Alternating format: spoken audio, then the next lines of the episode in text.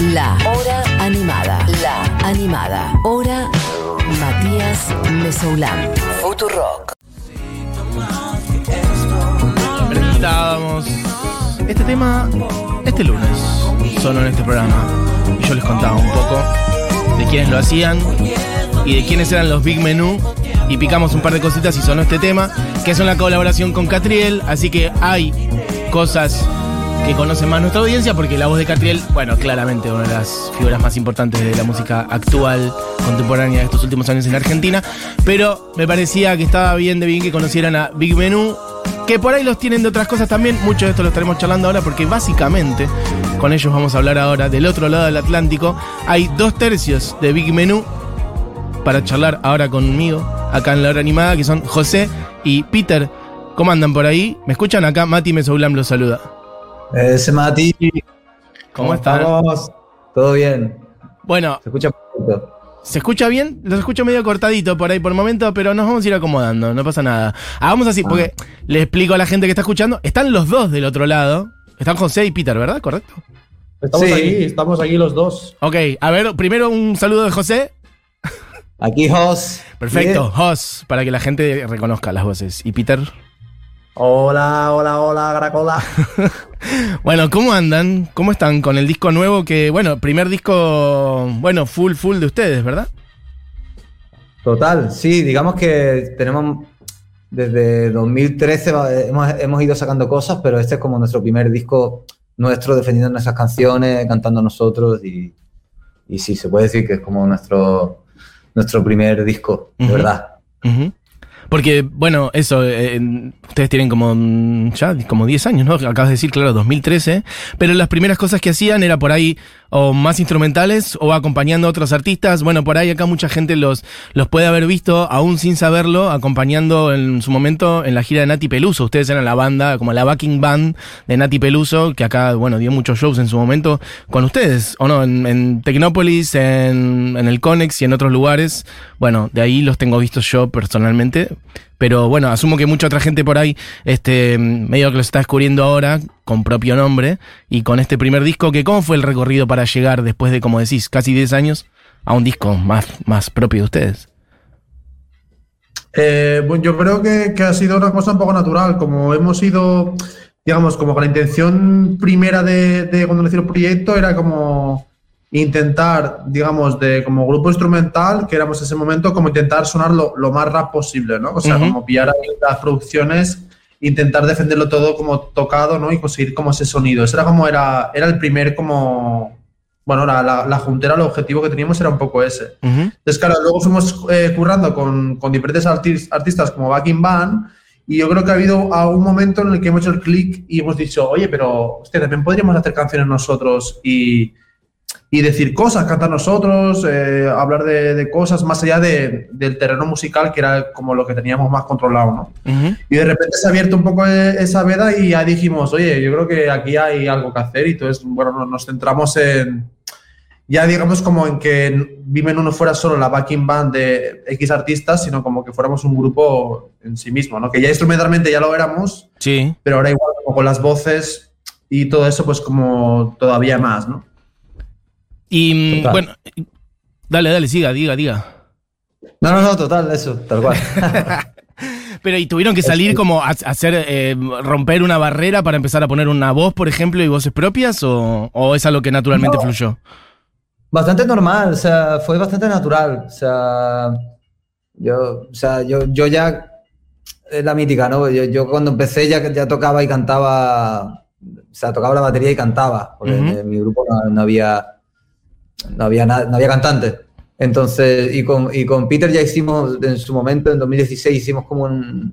Con Big Menú hicimos un- una especie de EP que se llamaba Winter Race. Y ya empezamos ahí a rapear, a cantar también los dos. Después hicimos el Coda, que era una live session también, que estábamos por ahí cantando y rapeando. Y fue como bastante normal ir probando y, y encontrarse ahí. Y ya está. Total. Fácil. Pim pam. Bueno, de- de- hable- hablemos de dónde son ustedes. De- ¿A dónde están ustedes ahora, por ejemplo, en España? Barcelona. En Barcelona. ¿Y son de ahí, nacidos ahí los dos? Eh, yo y Enrique, que es que el Pain que no ha podido estar aquí, somos de aquí. Y José es de, de Algeciras, de, de Cádiz, de Andalucía, de aquí España. Bien. ¿Y cómo, Del qué- sur. Nosotros desde acá de Argentina percibimos, ustedes me dirán si es así, eh, que hay una como una, una movida muy grande, muy fuerte de, de hip hop y de rap en, en España. ¿Cómo lo ven? Sí, sí, sí que la hay. Lo que pasa claro, que, que ustedes eh, no, no, o sea, no ganáis. ¿En serio? Ok. un montón de proyectos, es una locura. Sí, es verdad que aquí también, también hay, hay- un montón de, de cosas, pero igual, bueno, igual es una cosa que siempre hablamos, ¿no? Pero digamos que la cultura musical ahí en Argentina es- para nosotros es muchísimo más rica, ¿sabes? Mira. Y tenéis cosas un poco como que tenéis mucha más música en, en argentino, en castellano, Sí. que aquí ha pasado más esta cosa de grupos como cantar en inglés eh, y movidas así. Y eso yo creo que a, a lo largo de, de la historia de la música ahí en Argentina como que, que ha hecho que se cree como, un- como, una, como una esencia ahí muy, muy, muy grande, ¿no? Como muy original y muy potente. Entonces, Muy fuerte. Mira qué interesante Ahí esto que decís, porque a la vez también, o sea, es, es cierto eso que decís, acá en Argentina hay corrientes muy fuertes, tradicionales, de principio del siglo XX, de tango o de folclore, y de, bueno, de cantar en, en- en castellano, en, en el, en el idioma que hablamos principalmente acá en Argentina, eh, y después también... Después, saliendo de la dictadura acá en Argentina, curiosamente, bueno, casualmente se cumplen ahora un aniversario de la guerra de Malvinas, el 2 de abril, y esa fecha fue clave porque justamente en ese momento había una dictadura militar acá en Argentina que utilizó esa fecha para, ahora sí, en ese entonces, en contra de Inglaterra, retomar este, justamente la música que durante años había perseguido. Bueno, ahora sí, entonces ahora vale el rock en español, ¿no? Entonces como que hay un boom del rock en español justamente por el contexto de la guerra. Y mm, bueno, sí, y la verdad que hay una, tradición muy fuerte de rock en español y con, con eso de mucha música popular. Pero eh, en España no tenía tan claro que, que por ahí había una cosa más de cantar en inglés, aunque es cierto que, que por ahí no hay tanto desarrollo de, de estos, de estos ritmos en ese idioma, ¿no? Por ahí uno piensa en música española y no sé, te sale música más andaluza o gitana o cosas así, camarón de la isla o no sé, o tantas otras cosas. Es que eh, eso es, claro, eh, como que la dictadura, aquí también una dictadura, lo que pasa es que 40 años, un poquito más larga, y, y ahí yo creo que se, se, se, se, se pisó, se pisoteó todo eso, ¿sabes? El flamenco, todas estas cosas como se sustituyó por la zarzuela y música española, eso que le llamaban, ¿no? Que es como medio que no es flamenco, que es como música española. Una cosa que tiene un poco de, de raíz de eso, pero no es exactamente esa movida. Digamos que la, la onda más flamenca, gitana, digamos, eso se- hasta el día de hoy un poco se sigue viendo medio, medio feo. Sí. O sea, obviamente, obviamente se, se acepta muchísimo más, muchísimo más que la dictadura, obviamente, porque la dictadura no se aceptaba. Pero como que creo que eso ha quedado un poco en el ADN de- de- del país, un poco. Qué tremendo. Sí, Es- diga, diga. Sí, no, eso, que como no, no- no se siente tan nuestra música, ¿sabes? Mirá qué Un fuerte. poco. El flamenco es como si fuera de, no sé, es muy curioso.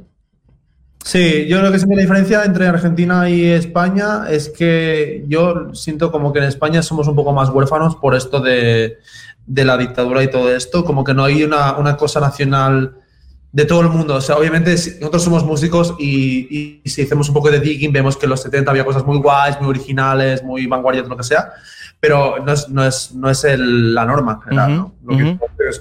y allí lo- cuando, cuando yo, bueno, cuando estuvimos en Argentina y todo, lo que vimos que es que ya la gente de pie de calle, no, la música que ha consumido en los 70, 80, de eso, hay una calidad musical muy grande y, y- y no, y no, no hace falta esta cosa no, soy músico, me gusta Spinetta, no, no, todo el mundo conoce Spinetta, ¿no? Y, Ujú. y hay una música muy fuerte ahí. Y creo que ahí estamos un poco en, como en desnivel, creo, mi sensación al menos, ¿no? Sí, De cómo se vive la música allí, el- la importancia, ¿no? Total. total. Eh, les, les comento que justo una, una música nuestra que no sé si conocen, se llama Barbie Recanati, que además forma parte del programa, es columnista, estuvo hace poco por allá, por España. Eh, y justo me contaba que había estado dando unas notas y hablaba de la dictadura acá en Argentina y de la dictadura en España y que como que la miraban todos con cara como de no, no se dice que es una dictadura lo, de, lo del franquismo. Y Y, eh, Y ustedes lo acaban de decir con claridad, así que... eh, Es la- otra cosa que- eh, no, pero es otra cosa que, que también pasa, que, que aquí eso- de eso no, es tremendo, ¿eh? no se habla. Es algo que el franquismo duró 40 años y además ya pasó mucho tiempo y sin embargo recién ahora está empezando a elaborar. De hecho, a nosotros nos llega ahora la película de Almodóvar, que recién, por ejemplo, la última, eh, ¿no? Como que Sí. recién empieza a explorar alguna de, esas cosas. Qué, qué tremendo. No sé cómo viven ustedes la memoria allá en España. Después, ahora volvemos a la música, pero me pareció un tema importante de, de hablar. La memoria aquí está, está completamente atrofiada, tío. O sea, yo, yo me, me- me- me incluyo, obviamente, porque, porque está atrofiada la memoria del país en general, o sea, pero porque, porque no, no, o sea, no, no ha pasado un poco lo que, lo que, ha, lo que ha pasado ahí, ¿no? Ujú. O sea, no, no ha habido ningún representante del Estado que haya salido y haya dicho, señores, estos 40 años han sido una puta mierda, esto no se puede volver a repetir, es una vergüenza, se acabó. No, entonces, medio que, que se pasó una democracia, empezamos a comprar cosas, pusieron un McDonald's, un Ikea, no sé qué, y ya estamos todos como, como muy acomodados ahí. Y eso que España, eh, antes de, Bueno, era el país de la Revolución Española, tanto cuánto anarquismo y socialismo había, ¿no? Bueno, los efectos del franquismo. Bueno, volvamos a la música. volvamos a la música. Que han sacado, han sacado un disco tremendo que me ha gustado mucho, lo felicito de verdad. Es un discón, lo, lo hemos escuchado, ha sonado acá en la radio y me ha gustado muchísimo. Y siento que tiene muchas influencias de, de- de un montón de cosas. Es como que cada canción tiene un montón de elementos adentro, ¿no? ¿Cómo fue el laburo de armar ese disco? ¿Cómo fue la composición? Ustedes también son bastante productores, así que asumo que debe ser como un- una gran olla, ¿no? Con un montón de elementos ahí revolviendo, mezclando para armar las canciones. Pues sí, total. eh, un poco la, bueno, la intención o cómo se han, se han dado las canciones ha sido eso, como en cada canción buscando una cosa un poco distinta, de ahí un poco lo del disco como ido, ¿no? Porque al final como que engloba cosas muy distintas, incluso cosas que se contradicen, ¿no? A nivel de, música y eso. Pero, claro, la pregunta de cómo lo has producido es, bueno, es complicado porque, claro, han sido muchas cosas las que han influido en el disco. Pero yo creo que, que sí, que teníamos un poco ganas de enseñar un poco nuestra forma de ver la música o nuestra forma de hacer canciones, como de, de enseñarla así, ¿no? Por Ujú. eso hay como mucha variedad. O sea, sí que es verdad que, que nuestra música bebe mucho del, del rap y todo eso, porque es lo que es lo primero que no- nos juntó. Pero al final también hemos hecho un poco ejercicio de decir, bueno, vale, sí, pero, pero este, eso está allí, pero hay muchas músicas que nos gustan, ¿no? Y que, y que queríamos como, bueno, enseñarlos un poco, ¿no? Pero, por ejemplo, ¿son canciones que ustedes venían trabajando hace muchos años, siete, ocho años, o son canciones que armaron en el último año, por ejemplo, por decir?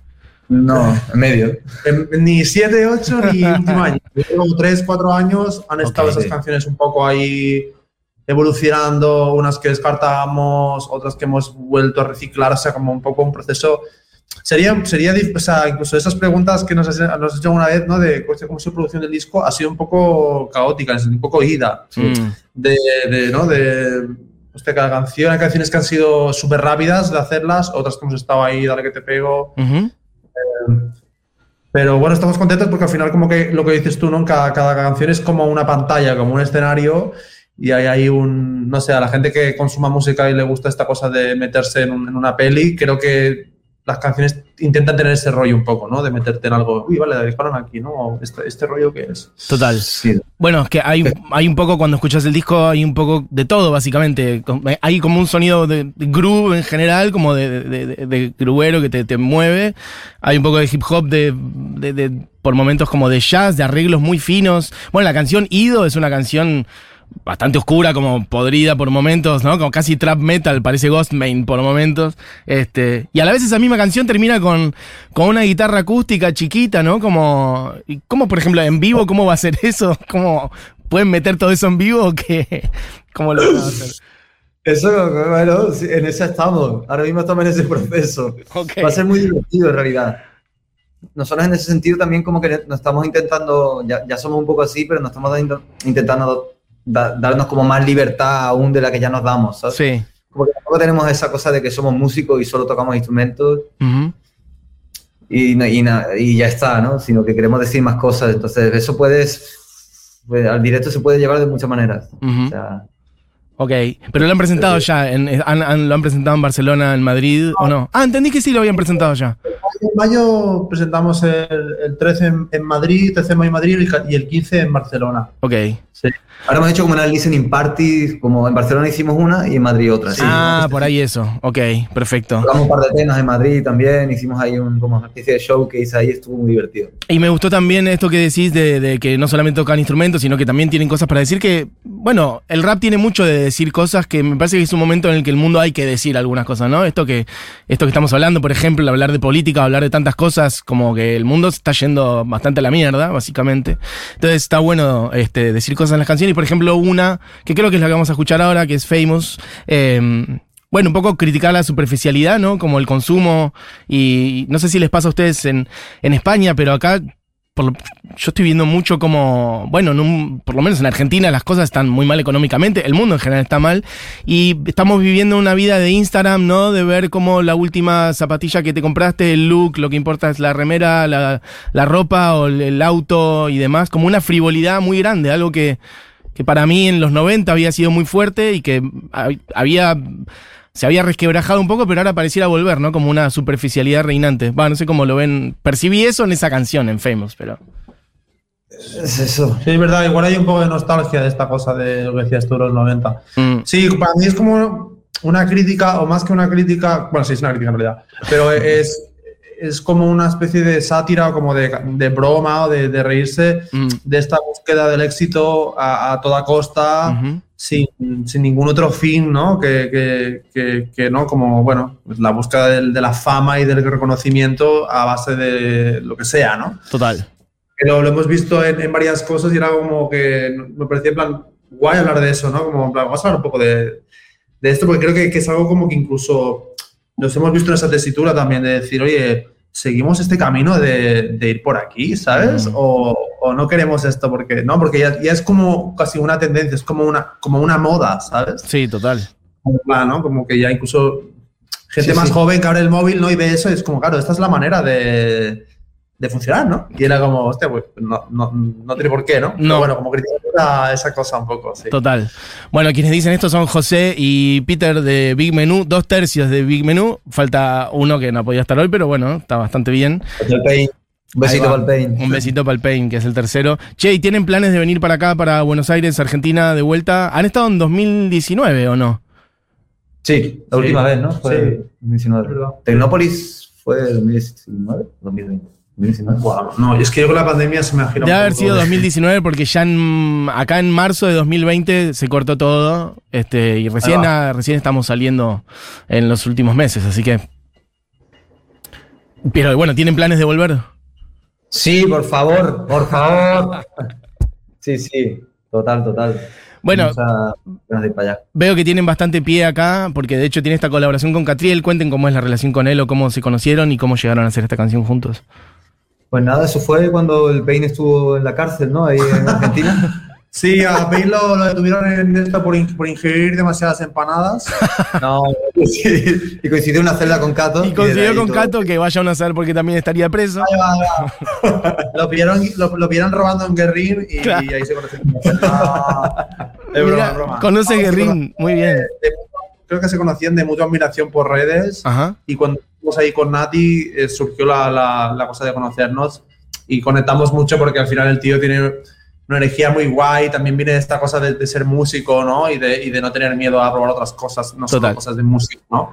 Entonces ahí fue como, con el, el tema de Mansión fue un poco así, como que yo me acuerdo que hice un, un- un puente, lo canté y mi voz no, no molaba mucho lo que sea y pensamos, oye, si se lo decimos a Cato, no sé qué, y fue como, venga, va, pum, y fue súper, ¿no? Pim, pam, se lo mandamos, se lo grabó en su casa. Bien, perfecto. Y fue pim, pam. O sea, lo entendió la primera, o sea, no hubo que decir nada. Sí, increíble. Sí, se lo hizo ya del tirón. Eh, ¿Y cómo fue el tiempo con, con Nati Peluso? ¿Alguna cosita sobre ella? Cuéntenme. Muy guay. Muy O sea, guay. Eh, Bueno, es la experiencia así que hemos podido tocar así, como la música que nos gusta, así para un público más grande, ¿no? Al final. Y ver que, coño, que esa música tenía una cabida en, en un público más masivo, que claro, aquí en España no, no ver que tanta gente vibra con una cosa un poco, lo que lo decimos antes, Sí. un poco como diferente, es como wow, ¿no? Y de repente, claro, y más en Argentina todavía, ¿no? Que había este, este boom tan heavy, Ujú. pues verte tocando algo que, que se supone que es algo como como no tan masivo, no tan, no tan para todos los públicos, porque todo el público está ahí flipando con eso, pues fue muy guay, ¿no? Bien. De experiencia- o tocando y de experiencia vital, ¿no? Perfecto. Sí, muy loco también como esta cosa de que no se suele dar tanto, ¿no? Como que, claro, los tres ya veníamos tocándonos juntos un montón de tiempo Ujú. y estás como defendiendo los temas, ¿no? Ahí con una banda que ya tocan de hace mucho y con ella, ¿no? Y es bastante, bastante peculiar. Claro. Fue- El ensamble sí. ese de esos dos, bueno, ustedes eso, como una unidad y a la vez trabajando con ella. Sí, como juntar fuerzas y decir, vale, ¿cuál es tu power? ¿Cuál es el nuestro? Y venga, que eso sube y que, que llegue la peña, ¿no? Eso fue muy guay. Muy bien. Total. Bueno, chicos, nos estamos quedando sin tiempo, pero la verdad que ha sido un gusto charlar con ustedes. Eh, vuelvo a felicitarlos por, por su disco y espero que estén por acá pronto. Ojalá que se pueda dar y estar invitados a venirse acá a la radio cuando eso ocurra.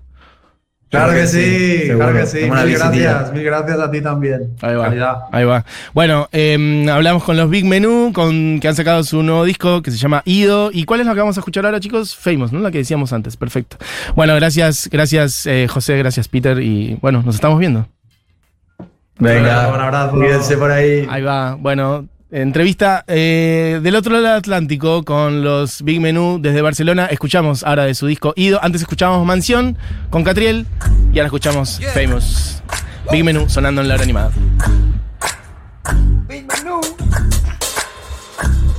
Agua. Se pasa el día entero poniéndose el primero, hablando de él en tercera, todos saben.